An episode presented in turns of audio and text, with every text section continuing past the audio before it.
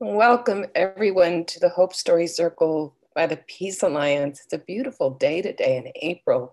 It's so nice to see all of your faces. My name is Terry Mason. I'm on the board of directors of the Peace Alliance, and I'm joined to facilitate today by Yelena Popovic, who is our Teaching Peace in Schools lead, and Liz Gannon Graydon, who's also on our board. Welcome to Peace On, your source for inspiring conversations and information from thought leaders across the spectrum on topics related to the strategies of building peace, fostering nonviolence, and creating a world that thrives, shifting our understanding toward empathy, compassion, and connection. And we're joined today by our special guest, Fran Smart Addicott, who is a very, um, you're going to hear a wonderful story today. I'm very excited. But Fran, if you could unmute yourself one thing that I was I was interested to hear about is your background with music education in the Memphis schools. Can you talk about that just for a little bit? Sure. Um, I graduated from uh, the University of Memphis with my master's degree and took a class in Orff music when I was there. So from there, I was drawn into the Orff music program, which is a way of teaching music to children that's creative and experiential. It takes children from where they uh, where they are, what things that they like to do, like stamp and clap and sing and march around, and you take that and draw it in and create melody, harmony, uh, form, and just create a, a wonderful experience in music. So you teach them about music through doing things they like. So that was a very creative way for me to begin teaching. And, and I'll talk a little bit about my very first year, which wasn't Orff music, but I came to that. So I taught for 15 years and then I was the supervisor of the program for 15 years and then I retired. And in the middle of that, I was a choir director for 40 years. So at a church, at different churches. So that's marvelous. That's fun and wonderful way to uh, make a living loved it. That's wonderful. Well, thank you for sharing that. Sure. Well, as we get started, as we always do, let's just take a moment to get grounded, and Yelena will lead us in a short meditation, and then we'll go right into your story, Fran. Yelena? Good morning, good afternoon, um, good evening, whatever in the world you are, and hello to everybody who's listening to this recording. Um, I'm just going to take a moment to ground us to this moment, to Earth, to ourselves. So the invitation is, however, you know, you find yourself in a posture that is inviting and soothing and invites some ease. Get just let go of all effort and allow yourself a moment of rest, a moment just to be.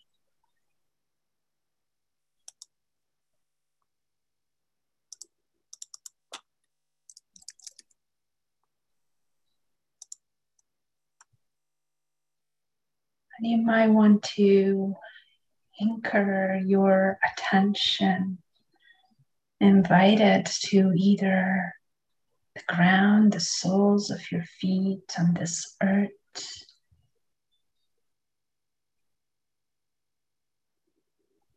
Or perhaps you want to ground your attention to the breath. And just follow your breath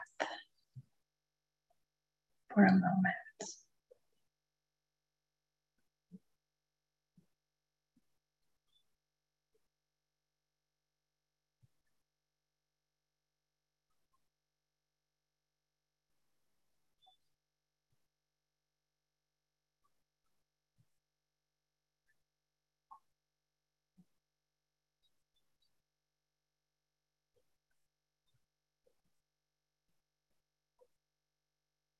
whatever you choose, just give yourself permission to be.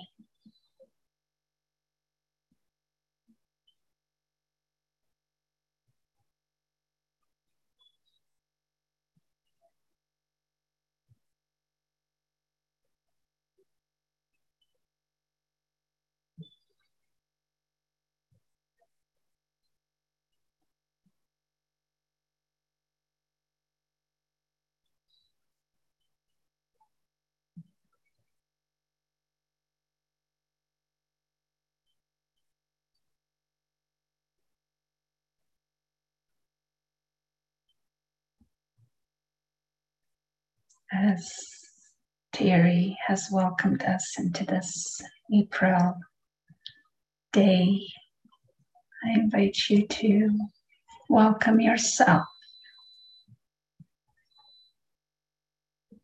Welcome yourself to this moment. And welcome yourself to the story that Fran is going to tell. Thank you, Fran. Welcome. Welcome, everybody.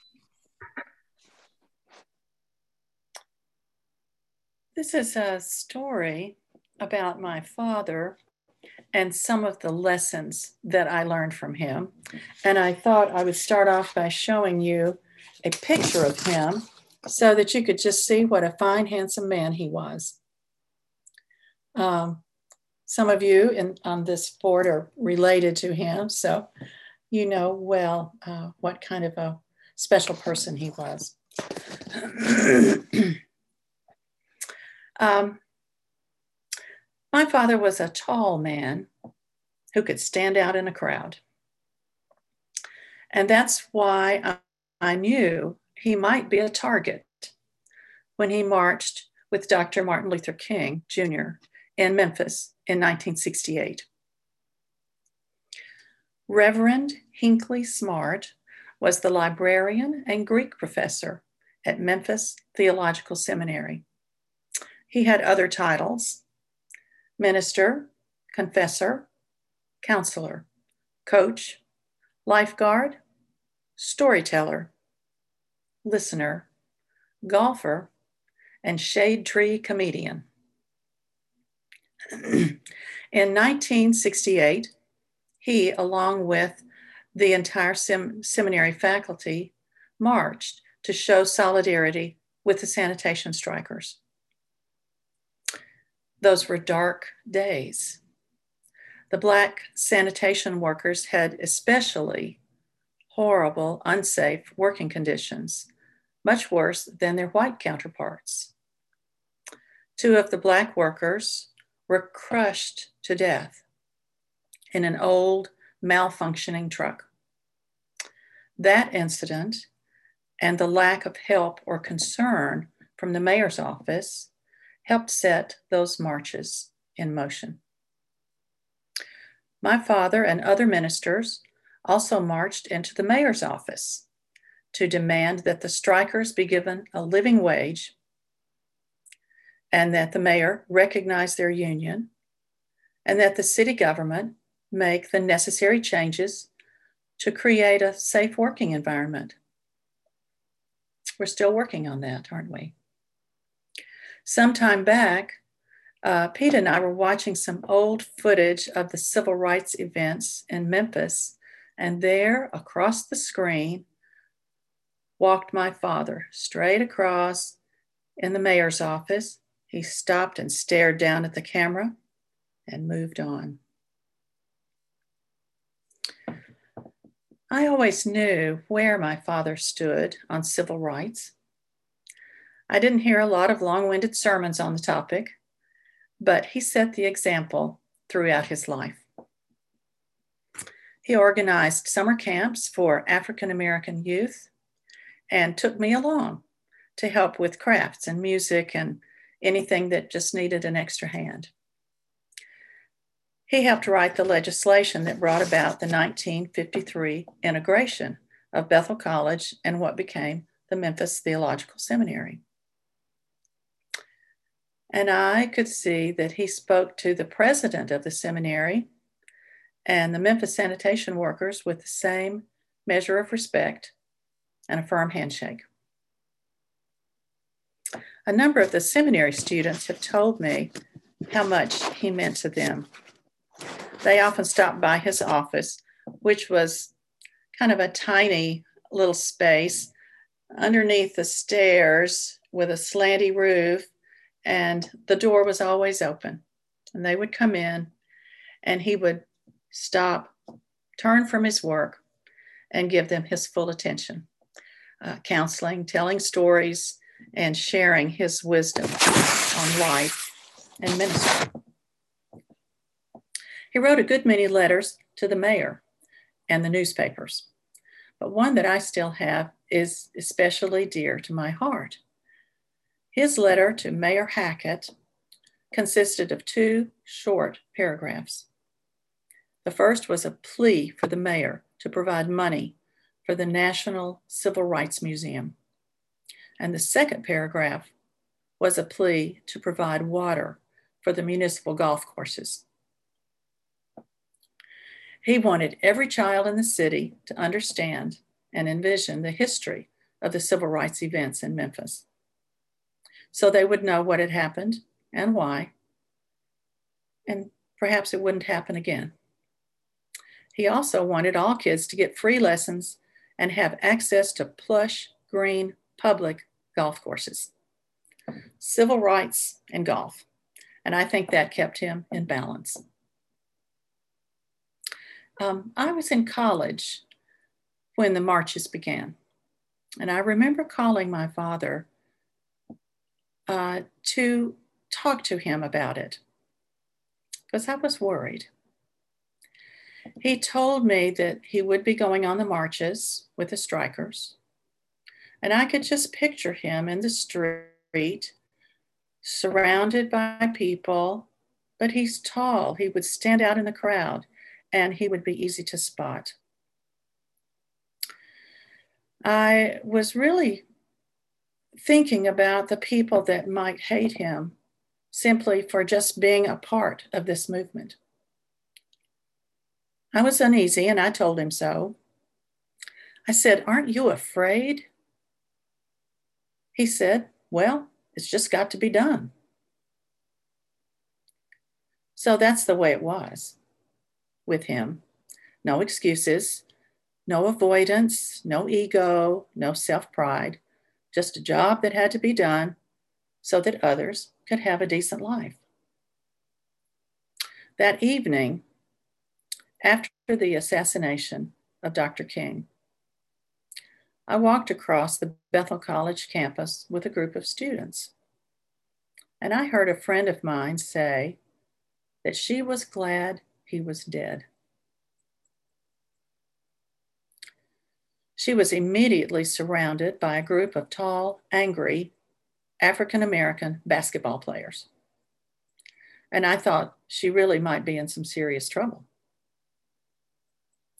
I was shocked and disappointed at her words. And I still remember how hard it was to speak to her again.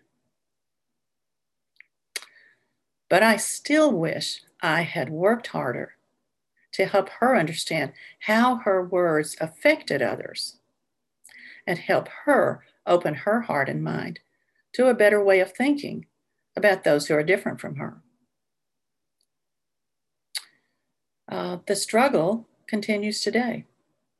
It's much easier to avoid the difficult conversations instead of searching for effective ways to communicate in spite of our differences. I've always appreciated my parents' way of thinking.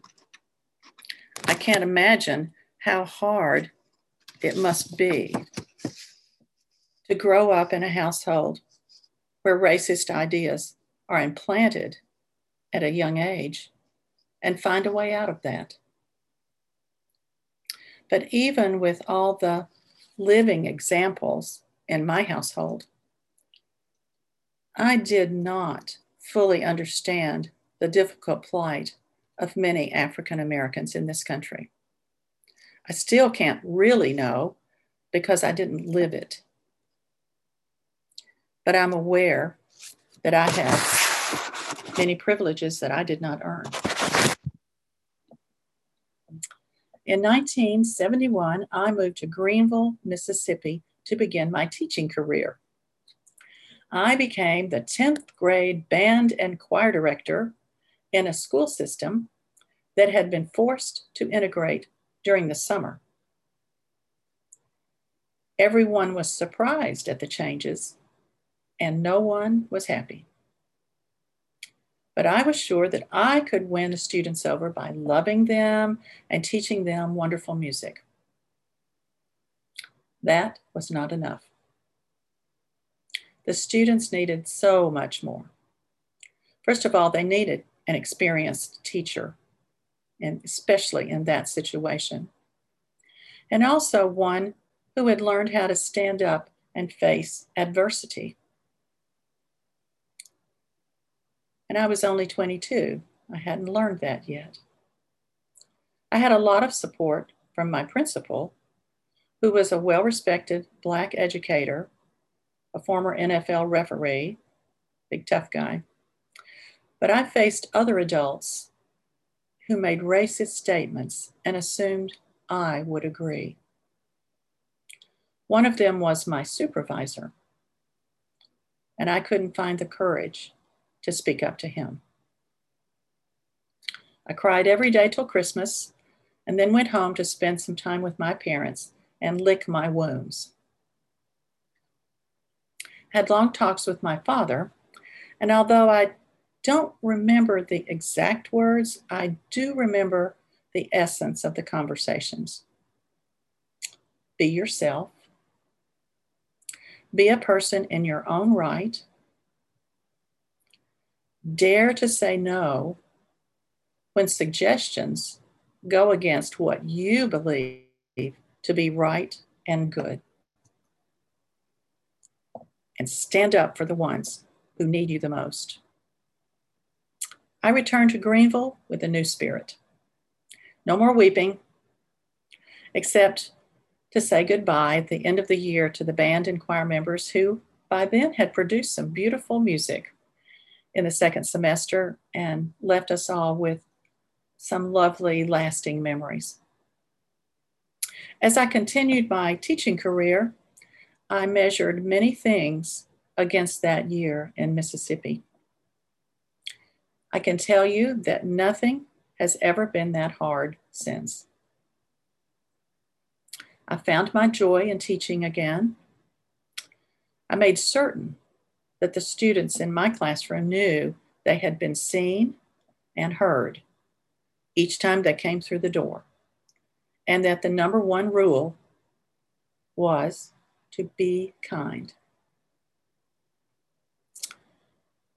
During these past years, I've attended marches in Memphis, classes on race relations, book studies on race relations, and I always think of my father and his passion for civil rights and freedom for all people. I have occasionally met someone on one of those marches that knew him or knew about him. And that was always very uplifting to me to just talk about him again. I think he might expect us to be farther along by now. And I'm sorry we're not. But I have to keep reminding myself to figure out in each instance how to stand up, stare down at the camera, and not be afraid to stand out in the crowd. Thank you. Thank you so much, Fran. What a beautiful story. There's applause. Everybody's applauding in their videos. they're, they're muted. Um, Yelena, Liz, would you like to frame an inquiry for the group? Yeah, Terry, I'm still um, very touched last night when we were doing our planning call and um, and now it's just hearing it again it's um, thank you so much fran for the way you share that story um, yeah, the inquiry, um, something we talked about is how do you enter these difficult conversations? How do you stand out and stand up? Um, how do we practice? How do you practice that? So, um, in a moment, I think Terry is going to invite us all into a small group conversations, but that is um, an invitation for you to explore in your small groups. Exactly. So I'm going to pause the recording and then when we come back, I'll start it again. Welcome back, everyone. It's nice to see your faces. We had a few new people join during the breakout. So there's a, a little mix of people coming and going, which is kind of exciting and fun. Does anyone want to share anything that came out of the conversation in your breakout room? You feel free to unmute yourself and let us know.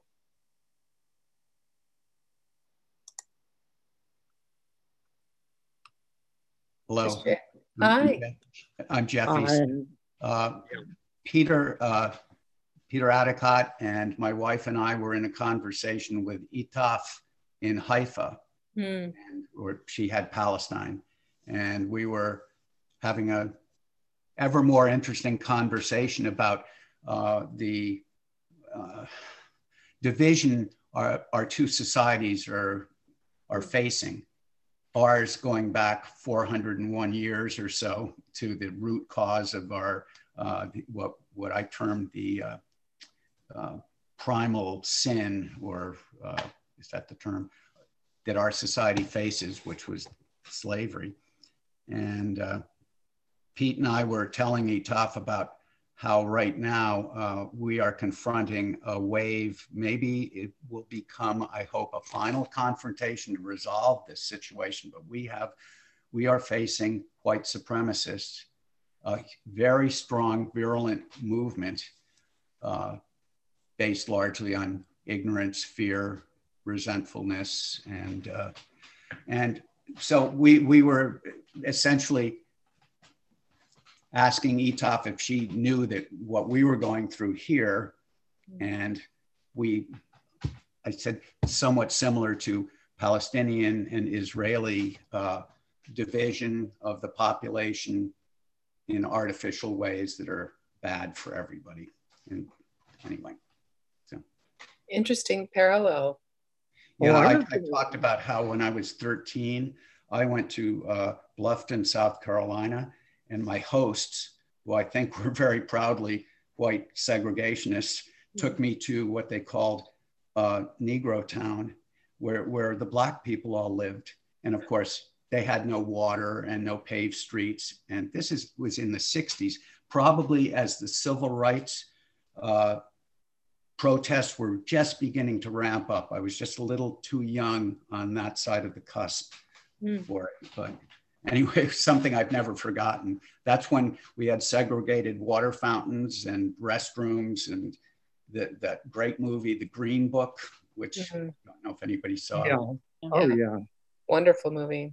Mm-hmm. I was going to mention, you talked about Haifa. I'm a member of the Baha'i faith, and that's oh. our headquarters, Baha'i religion. Yes. A member of, yeah, and Haifa is our holy city. Haifa and Akka in, in, in Israel, yeah, or the Baha'i, Baha'i shrines and all that. Interesting. So the shrine of the Bab and the Baha'u'llah and all that, yeah. And so uh, all the other people are, they're both buried there, yeah. Interesting.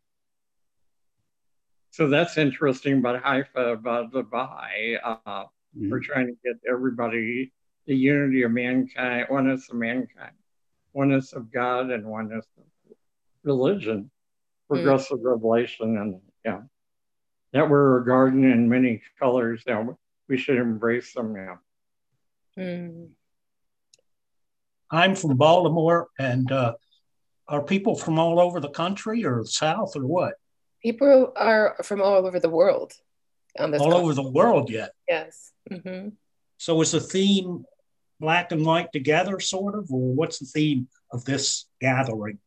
I just Yeah, you know, you came a little late, but the, the theme was Fran's talk and was about her um, upbringing with her father, who was a civil rights advocate, advocate and marched with Martin Luther King in the 1960s, and how she grew out of that. Where was he from? Memphis. Memphis. Memphis, and he was white. Yes. A freedom rider. Well, maybe. Yeah. He was not one of the official freedom riders that went on the bus. Yes. And went down into Alabama and Mississippi, but he was a civil rights activist in Memphis. Um, wow. As a minister. Well, I had a chance to be active in the peace movement in Bal- I mean civil rights movement in Baltimore and then went over to the peace movement. Spent mm. time time in prison because of that. Mm. But the whole George Floyd trial is bringing so many issues up. And I just wish leaders like William Barber, Poor People's Campaign, could come to the fore because we tend to flash on these horrible killings mm. and uh, the heroes that are building the same movements we had in the 60s Cornel West, William Barber. I don't know who in Memphis. I'm sure you got some examples. Mm-hmm. They don't come to the fore. They're not covered. They're not supported as much. Yeah, it's a good point, Dave. If it if it's all right, I'd like to pivot back to the people who are in the breakout rooms who were here for Fran's talk to see if mm-hmm. anyone would like to share um, things that came up. And I'm seeing Rob raise your hand. Go ahead and unmute yourself, Rob. Well, thank you. Geraldine and I had a wonderful conversation in our breakout room.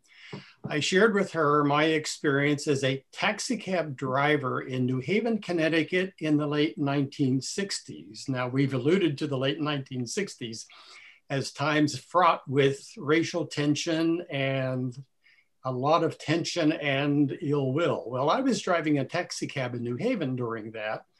And uh, I was a student at the Yale Divinity School. I had chosen to do a taxi cab driving as my field experience. Many students were going off to churches and synagogues to do a field experience.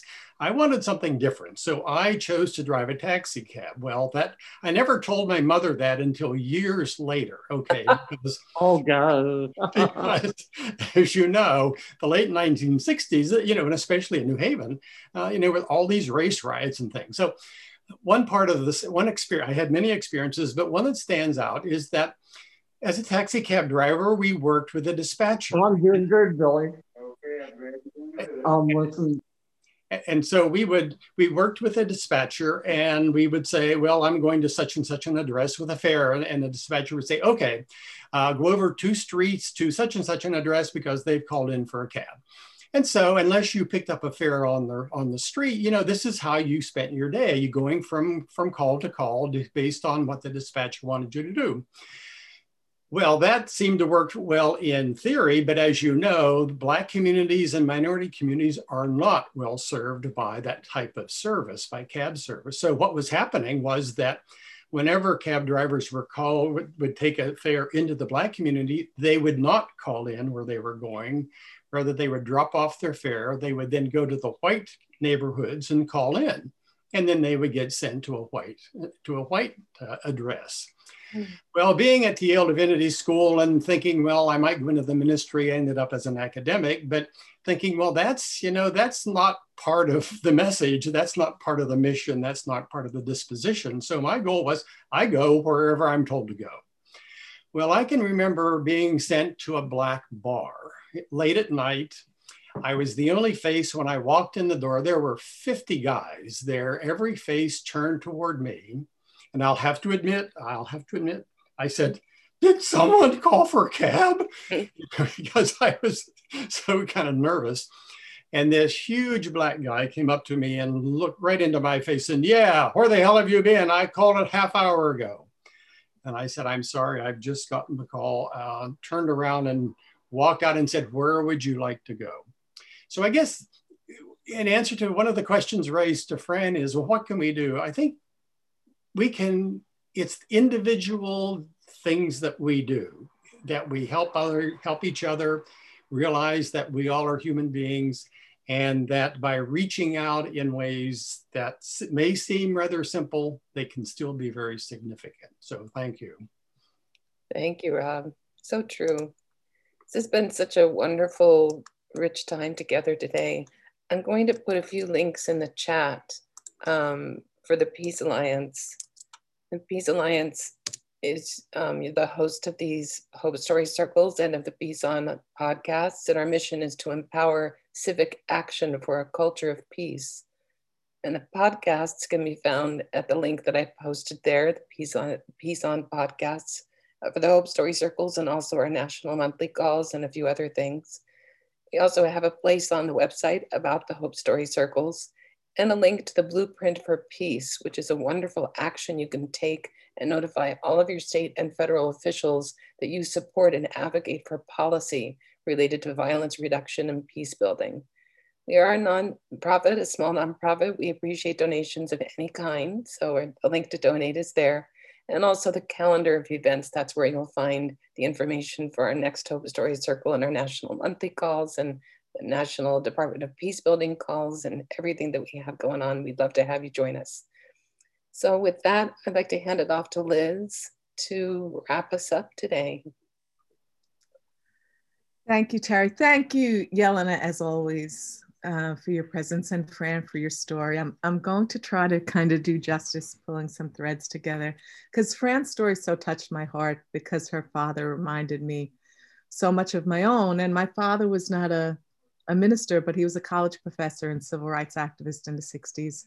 And my very first memory of the world was the assassination of Martin Luther King. I was four years old, and it was the first time I watched my dad cry while he was watching the television. Um, and then a few months later, um, when Bobby died, I just remember my father enfolding us in Bobby and Martin and um, and Sargent Shriver, especially for those of you know Sargent Shriver, were great heroes to my dad. And I think what happened in that moment, because he had been very much an activist, but I think in that moment, what he saw were two fathers who didn't come home to their children. And in that moment, Fran, I, my dad chose a different scale for his life. And I always said people, instead of becoming Bobby or Martin, he became George Bailey from It's a Wonderful Life, right? He became, he became that neighbor who was just the good, steady presence. And my dad was this beautiful man who had fought for civil rights, but then he raised us in Levittown, New York, which for those of you who have any sense of it was not a hotbed of kind of liberal thought. Um, but it was the place we could afford a house. And what my dad did, and I watched it, the thing you said, Fran, that so touched my heart, reminded me of my dad, is how he would speak to right the president of the college the way he would speak to a homeless person in the street. There was just such a dignity. And I watched people become better in my dad's presence, right? I knew there were people who didn't agree with him on certain things, but he always kind of gently challenged the narrative, but he did it with love. He did it with his presence. Um, and that's kind of a sense I was getting, Fran, when you spoke of your dad. And what he's reminding me, and what I'd love to kind of send us off with um, to think about in this week, I, I remember one moment, and it wasn't civil rights related but my dad chose, he got all kinds of offers. He was fired from St. John's University. I'll just say this because it mattered for unionizing the faculty. And after he passed, I found a lot of um, letters that he got, offers from huge universities for jobs. And he turned them down and working at a tiny local college so he could be home every night with us. And um, and I think what mattered so much to me in my life was, as Fran said, that witness of someone's presence, right? And you can do it on a large scale. Or, Dave, I think you maybe mentioned it. You can be the William Barber, you can be the person who stands out in the crowd. But I think there are also ways, you know, Rob, how you mentioned being the taxi driver who shows up. And, and, and I think what I'm going to walk away, Fran, is this renewed sense of how important our presence is how important it is that we hold love in our heart and, and whatever our encounters to challenge what needs to be challenged, but to do it with a sense of connection and love. And when we can kind of connect with that deep sense of love and presence in ourselves, I think it kind of it, it transforms the um, the encounters we can have. And I think that's what I'm going to walk away with this week. And I invite you all to just um, look at the faces um, of the other people, and there are lots of us here, and just send each other off with that kind of beautiful, connecting, loving presence that'll help us walk through our days and our weeks ahead. Thank you, everybody. You thank feel you. free to unmute yourself so that you can say goodbye. And thank you so much, Fran, for being our guest today. Thank so you. Thank you for having thank me. You, Fran. Thank, thank you, everyone. Thanks, everyone. Thank you, Fran. Thank you for joining us today at Peace On. We hope that it inspires you to engage in dialogue in your larger community. Peace On is brought to you by the Peace Alliance, found at peacealliance.org.